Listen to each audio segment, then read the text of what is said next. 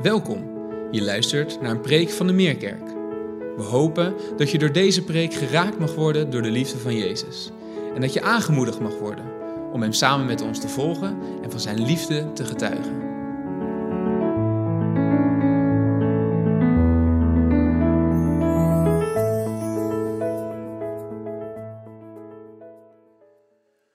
Wat een prachtig lied om eh, te luisteren. En wat een prachtig lied ook als inleiding op waar we vandaag over willen nadenken in de week van hemelvaart. Waar we afgelopen week bij stil mochten staan. Waar hemelvaart eh, in deze week was. De komende twee weken willen we eigenlijk, zitten we eigenlijk eens in een, soort transitiefase, een soort overlappingsfase. We gaan twee verschillende prekenseries in elkaar overzetten. En we zitten nog in de prekenserie van geopende ogen. En we willen dat er een overlap hebben in de volgende prekenserie, wat zal heten Feest van Navolging. Als een natuurlijk vervolg op deze preekserie van geopende ogen.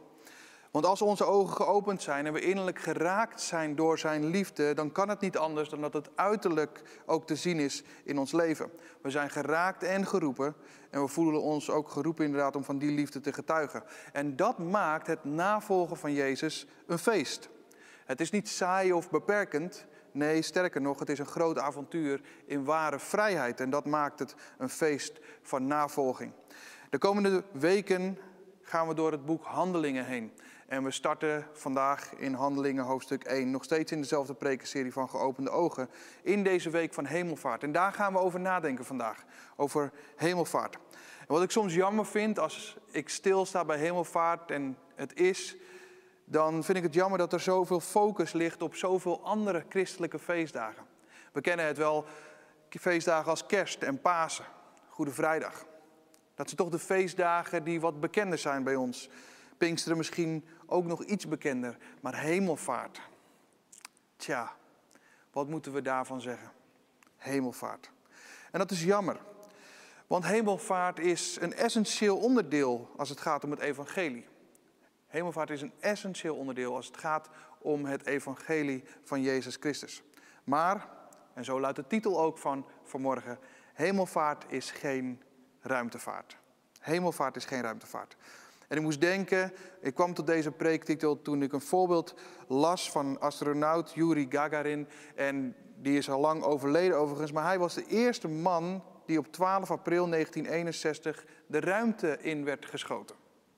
En hij als eerste astronaut, als eerste mens in de ruimte, zou hebben gezegd bij terugkomst, wat later overigens uh, niet bevestigd werd door zijn vrienden, maar bij terugkomst op aarde zou hij hebben gezegd, ook in de ruimte heb ik geen God gezien. Nou, toen ik dat las, toen moest ik heel eventjes denken aan uh, het feit dat als hij nou zijn raam open had gezet of even naar buiten was gegaan, dan had hij God zeker gezien. Maar dat is wel wat er leeft. We hebben zintuigelijke waarnemingen en op basis daarvan bepalen we of God wel of niet bestaat. Maar hemelvaart is geen ruimtevaart. En daar willen we over nadenken. En toch is het relevant en actueel vandaag de dag nog steeds. En dat willen we bekijken aan de hand van Handelingen hoofdstuk 1, waar dat verhaal opgeschreven staat. En anders dan jullie gewend zijn, misschien heb ik dit Bijbelgedeelte van Handelingen hoofdstuk 1 uh, opgedeeld in verschillende stukken. Dus we lezen een stukje Bijbel, dan gaan we iets hebben om over na te denken. Dan lezen we weer een stukje Bijbel en zo hebben we een aantal stukjes Bijbel uit Handelingen 1 die we willen gaan belezen en bestuderen. Handelingen is het tweede boek van Lucas. Het tweede boek van Lucas. Lucas heeft het evangelie van Lucas geschreven en ook dit boek Handelingen is, aan, is van zijn hand. En hij schrijft aan dezelfde persoon als dat hij het evangelie ook schreef aan ene Theophilus. Theophilus wat betekent vriend van God. Theo, God en Philos, Philos, vriend. Maar hij schrijft aan deze man om hem als arts een heel nauwkeurig verklaring af te leggen. Om hem juist te overtuigen van het bestaan van Jezus Christus en alles wat dat tot gevolg heeft gehad. En daar lezen we in Handelingen hoofdstuk 1 de eerste drie versen uh, om mee te beginnen. Handelingen hoofdstuk 1, vers 1 tot en met 3, daar staat het volgende. In mijn eerste boek, Theophilus, heb ik de daden en het onderricht van Jezus beschreven. Vanaf het begin tot aan de dag waarop hij in de hemel werd opgenomen. Nadat hij de apostelen, die hij door de Heilige Geest had uitgekozen, had gezegd wat hun opdracht was. En na zijn lijden en dood heeft hij hun herhaaldelijk bewezen dat hij leefde. gedurende 40 dagen, is hij in hun midden verschenen en sprak hij met hen over het koninkrijk van God. Nou, hier zien we al dat Lucas refereert aan zijn eerste boek, het Evangelie, volgens Lucas. En Jezus die daar zijn apostelen uitkoos. En die apostelen die vervolgens geraakt zijn en geroepen worden om uiteindelijk ook door de kracht van zijn geest te kunnen getuigen.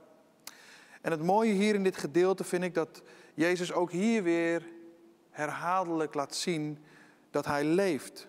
Hij heeft herhaaldelijk bewezen dat hij leeft.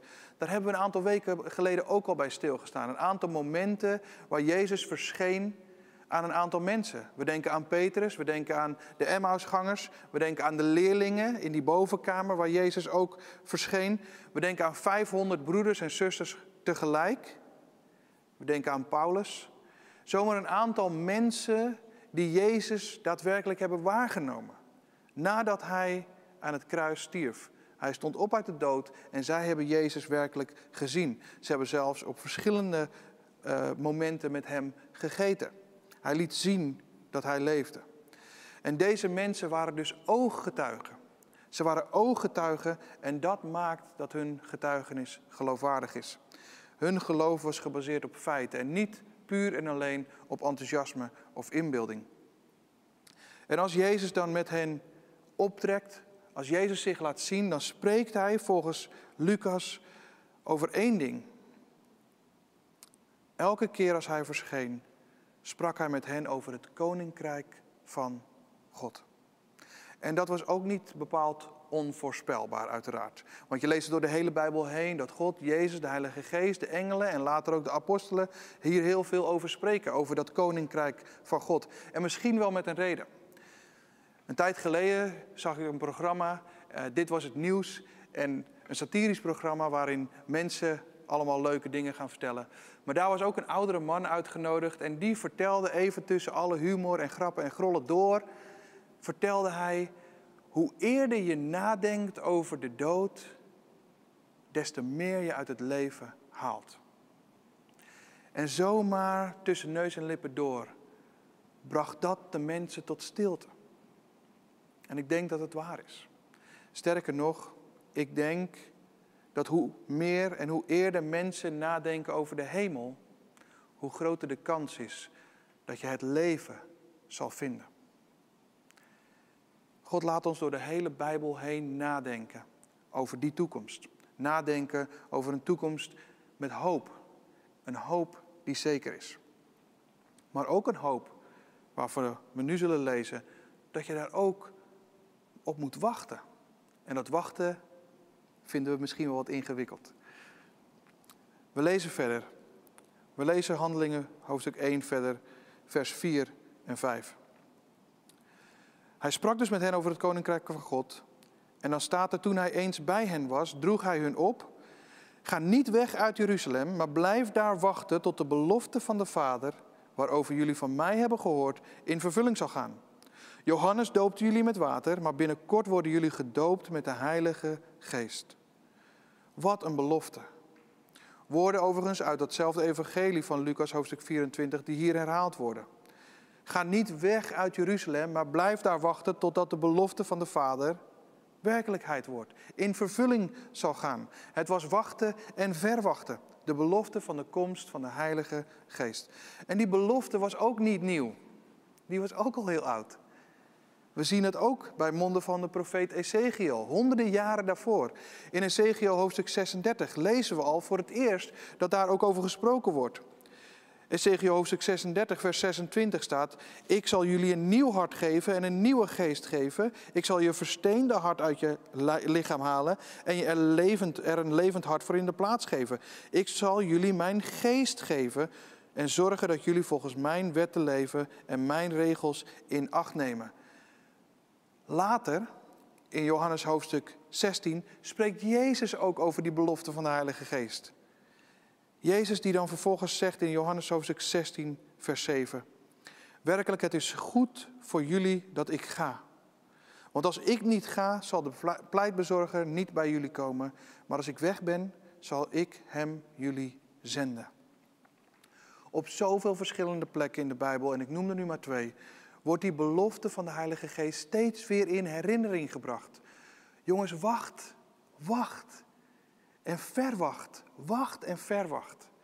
De belofte van God zal in vervulling gaan en hij zal de Heilige Geest schenken. Maar zoals we hier zien, zoals we in de geschiedenis zien, leveren al deze momenten van wachten ook weer nieuwe vragen op. Ze roepen allerlei vragen op. En ook hier, het is alsof de geschiedenis zich herhaalt, ook hier roept het weer nieuwe vragen op. Want we lezen verder. Handelingen hoofdstuk 1, vers 6 en 7. Zij die bijeengekomen waren, vroegen hem: Heer, gaat u dan binnen afzienbare tijd het koningschap over Israël herstellen? En hij antwoordde: Het is niet aan jullie.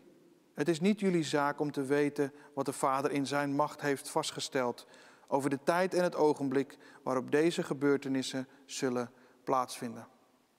De leerlingen willen eigenlijk direct weten: is dit dan het moment? We waren al een beetje teleurgesteld in u toen u niet op een paard Jeruzalem binnenging, maar op een ezel. We waren al een beetje teleurgesteld toen u niet werkelijk van dat kruis afkwam, maar besloot om te sterven. Er zijn zoveel momenten geweest waarin de leerlingen misschien wel teleurgesteld waren, omdat het anders liep dan dat zij verwacht hadden. En dan komen al deze vragen in hen op. Is het dan nu echt zover?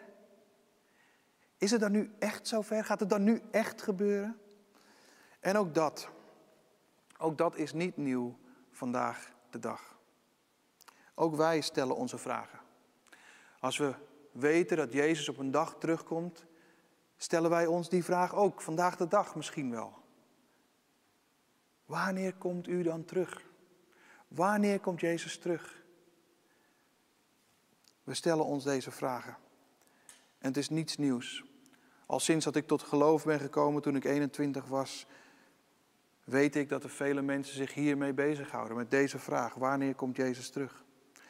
En het lijkt wel alsof het wachten en het verwachten ook vandaag nog steeds ondraaglijk is als we geen concrete datum, dag of tijd hebben. En het risico is dat we ons gaan blind staren op Jezus' wederkomst Terwijl dat niet aan ons gegeven is. Het is niet aan ons wat die tijd is. Wanneer die tijd is. Wanneer die dag is. Die dag, dat moment is aan God zelf. Het gaat erom dat wij in een intieme omgang, intieme relatie met God leven. Waarbij we aangenomen zijn op grond van genade, zijn liefde. En vervolgens worden we geroepen om steeds meer op Hem te gaan lijken en van Zijn liefde te getuigen. En dit laatste lijkt wel een beetje steeds meer en meer ondergesneeuwd te raken. Als we kijken naar vandaag de dag, dan horen we heel veel vaker dat mensen vinden dat ze goed zijn zoals ze zijn. En we horen het ook in de christelijke wereld. Je bent goed zoals je bent. Punt. Maar als daar geen vervolg aan zit, dan is dat echt een enorm groot probleem. Dat maakt het kruis zinloos. Dat maakt het goede nieuws geen goed nieuws. Want het goede nieuws is alleen maar goed nieuws in de context van slecht nieuws. Anders heb je alleen maar nieuws. En het is juist deze hoogmoed en arrogantie misschien wel om te denken dat je goed genoeg bent zoals je bent.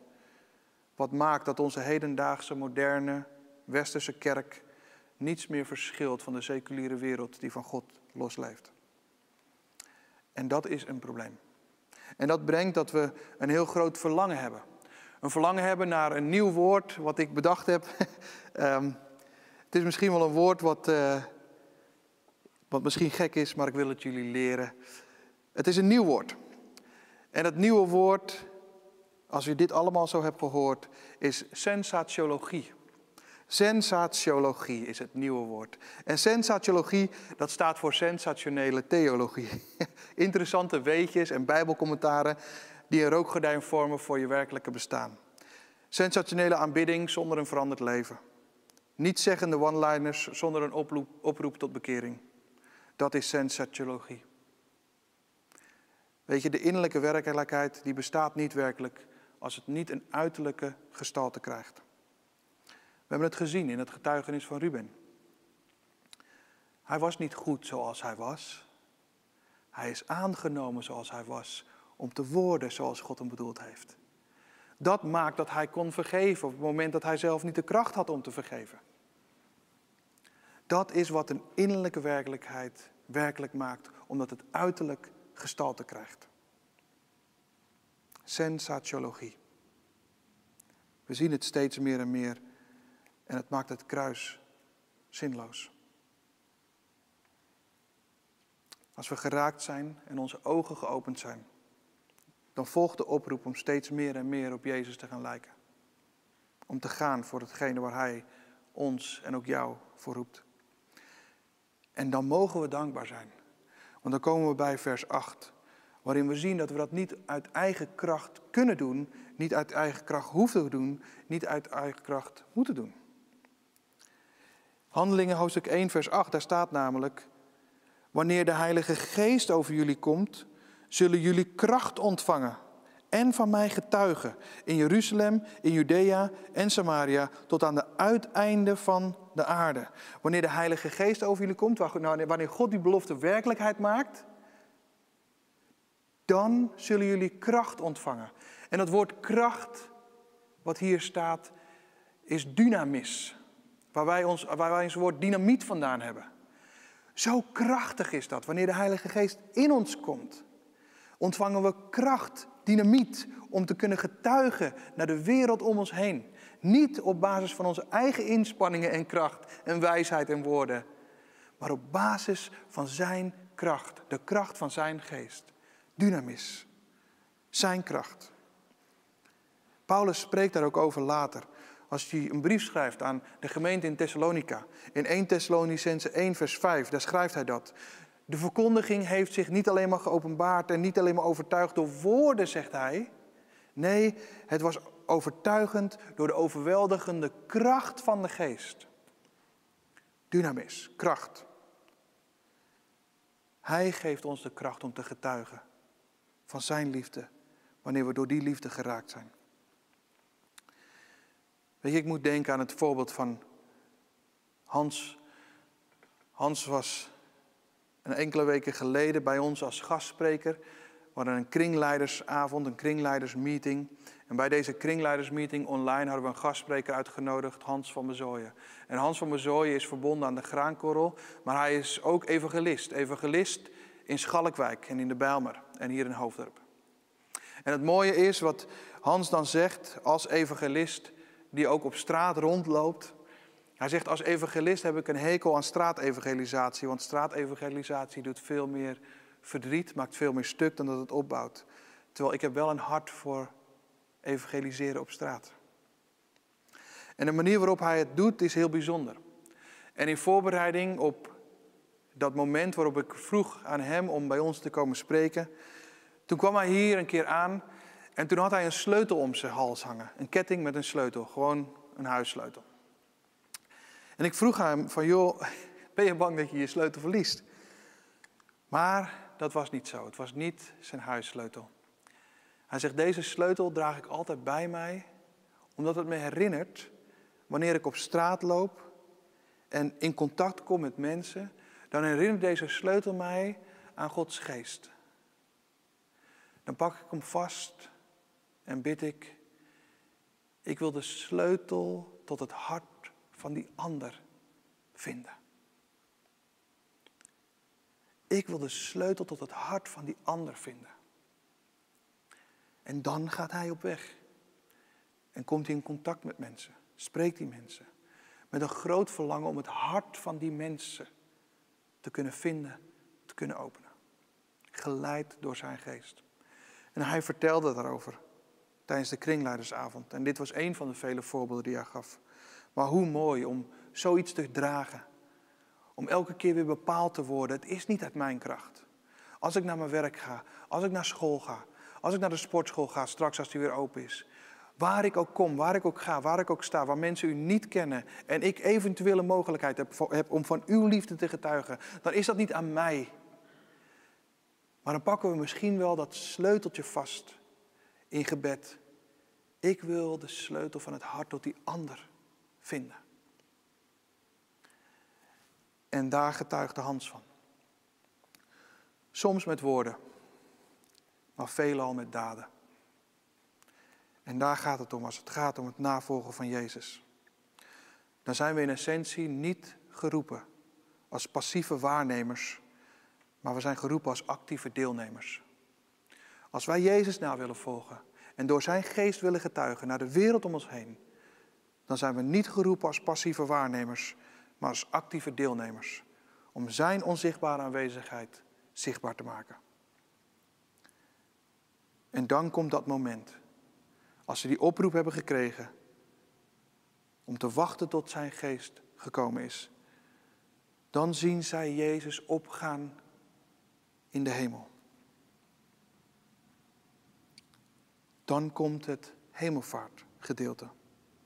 En dat is geen scène uit de Superman-serie. Nee, het gaat hier heel anders. Laten we lezen, vers 9. Toen hij dit gezegd had, werd hij voor hun ogen omhoog geheven en opgenomen in een wolk, zodat ze hem niet meer zagen. En dat is iets heel bijzonders. Jezus strekte zijn armen niet uit als een soort Superman, van nu ga ik eens even naar de hemel toe vliegen weer. Want dan kom je misschien wel bij die uitspraak van Yuri, de eerste, de eerste astronaut. Daar is God niet. Nee, er kwam een wolk waarin Jezus werd opgenomen. En dat is toch iets heel bijzonders. Dat is ook iets wat we hier niet voor het eerst zien. Ook dat is een geschiedenis. Een geschiedenis door de hele Bijbel heen. Want die wolk staat voor Gods aanwezigheid. Het Hebreeuwse woord wat heel veel rabbijnen vandaag de dag nog steeds gebruiken, de Joodse geleerden, is Shechina. Dat staat voor een wolk die Gods aanwezigheid toont. En door de hele Bijbel heen zien we dat God zich openbaart in een wolk, door een wolk. En dat maakt dit gedeelte zo bijzonder. Dat maakt de hemelvaart zo bijzonder. We lezen het door het Oude Testament heen. Als je leest in Exodus. Vele, vele, vele gevallen. Waar Mozes en het volk van Israël Gods aanwezigheid ervaren door een wolk. We zien het in Leviticus, in Numeri. We zien het in Deuteronomium. We zien het in het Bijbelboek Koningen. In de Psalmen. We zien het in Ezekiel, hoofdstuk 10. Waar een wolk het binnenhof en de tempel vulde. En dat was de verschijning van de Heer. We zien in dat gedeelte van Ezekiel hoofdstuk 10 dat die wolk ook weer op een gegeven moment verdwijnt. En daarmee verdwijnt de aanwezigheid van de Heer ook. We lezen het ook in het Nieuwe Testament, in Marcus hoofdstuk 9, waaruit een wolk de stem van God klinkt, wanneer Jezus zich laat dopen. Dit is mijn geliefde zoon. We zien het in Lucas hoofdstuk 21. Jezus die komt ook terug op een wolk, bekleed met macht en luister. We lezen het in 1 Korinthe hoofdstuk 10, waar het volk van Israël wordt beschermd door een wolk. En we lezen het ook in het laatste Bijbelboek, in Openbaring hoofdstuk 10, 11 en 14. Een wolk die Gods aanwezigheid toont. En dat maakt dat hemelvaart geen ruimtevaart is. Hemelvaart is geen ruimtevaart. Hemelvaart is geen beweging van beneden naar boven, zoals je misschien zou doen denken aan hemelvaart. Het is geen beweging van beneden naar boven. Hemelvaart is een beweging van boven naar beneden. Waar Jezus werd opgenomen in Gods aanwezigheid. Als je daarbij stilstaat, dat dat het moment is waar Gods aanwezigheid, de Vader, die zijn zoon thuis haalt. Dat is het moment waarop Jezus weer de troon beklimt. Waar Hij weer op de troon zit als koning. Hemelvaart is geen definitieve afwezigheid van Jezus. Hemelvaart is een continue, oneindige aanwezigheid van Jezus, zonder gebonden te zijn aan tijd of plaats. En dat maakt, dat maakt dat Gods aanwezigheid geen dogmatisch begrip is. Gods aanwezigheid is een doorleefde werkelijkheid. Jezus neemt zijn plek weer in. De troon die hij ooit verliet om mens te worden op die troon gaat hij weer zitten als koning. Dat is het moment, hemelvaart, waarop het lam uit Jezaja 53, waar we vorige week over na hebben gedacht, het lam uit Jezaja 53 als leidende dienaar, hij wordt weer verheven tot leeuw van Juda uit openbaring hoofdstuk 5. Hij wordt weer verheven tot die koning. De koning die regeert en de overwinning behaalt. En aan zijn heerschappij komt geen einde. Hij heeft de regie en zal op een dag hier op aarde ingrijpen.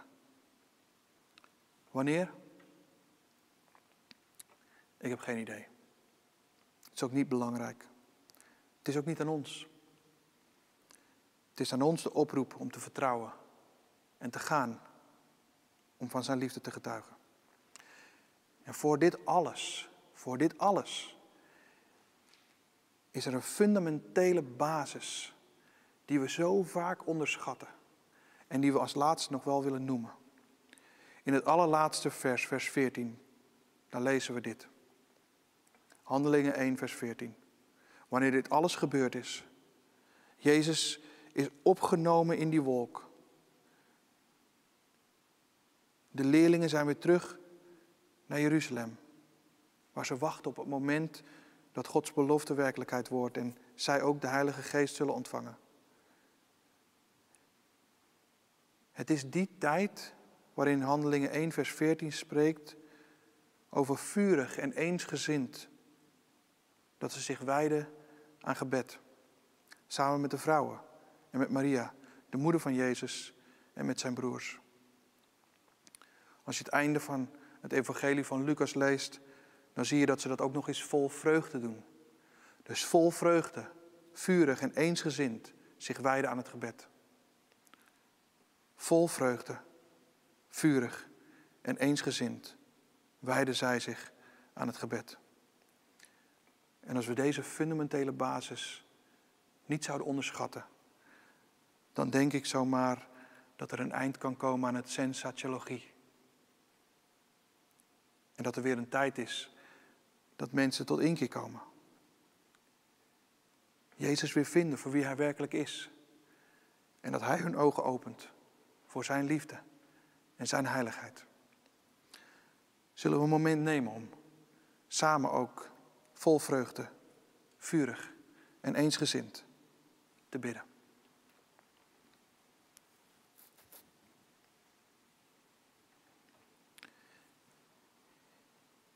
Heer, het is zo goed om deze momenten te hebben met elkaar. Vol vreugde, vol dankbaarheid. Vol passie. En vol van de dynamis, de kracht van uw geest. Dat zet ons in vuur en vlam om van u te getuigen. Maar niet zonder deze fundamentele basis van gebed.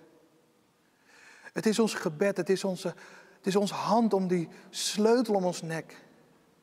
We verlangen ernaar om de sleutel te vinden van het hart van die ander. Niet om mijn verdiensten. Niet om wie ik kan bereiken. Maar om wie u op het oog heeft. Om wie u wilt raken. Om wie u uitgekozen heeft. Dat maakt ons afhankelijk van u. Dat maakt ons alles behalve hoogmoedig of arrogant. Om te denken dat we goed zijn zoals we zijn. We willen steeds meer en meer op u lijken, Jezus. En als dat betekent dat ik afstand moet doen van mijn eigen ik,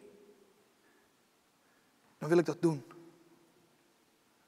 Als het mij in verootmoediging aan het kruis brengt, waar u stierf. En dat we mogen weten dat u opstond uit de dood en op een dag terugkomt.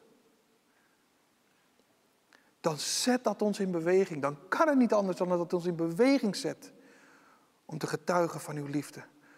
Omdat we er diep en intens door geraakt zijn. En daarom willen we bidden, Heer, dat we het niet uit eigen kracht zullen doen.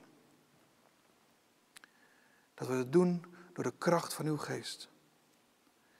Heer, en ik bid zo dat we vol vreugde, vol vuur en vol eensgezindheid en enthousiasme elkaar zullen blijven zoeken in gebed.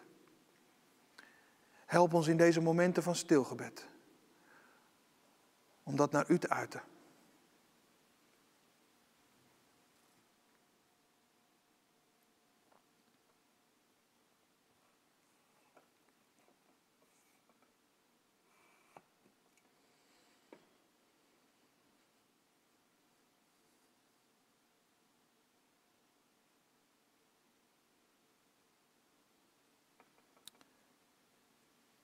Ja, Heer, dit moment.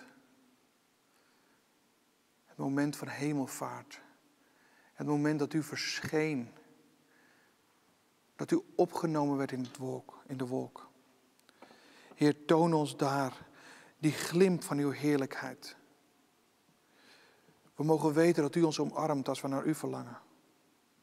We mogen weten dat uw geest op ons leven neerdaalt. Dat het ons brengt in aanbidding. En dat het ons helpt om door uw geest te getuigen. Uw geest getuigt in ons en door ons heen.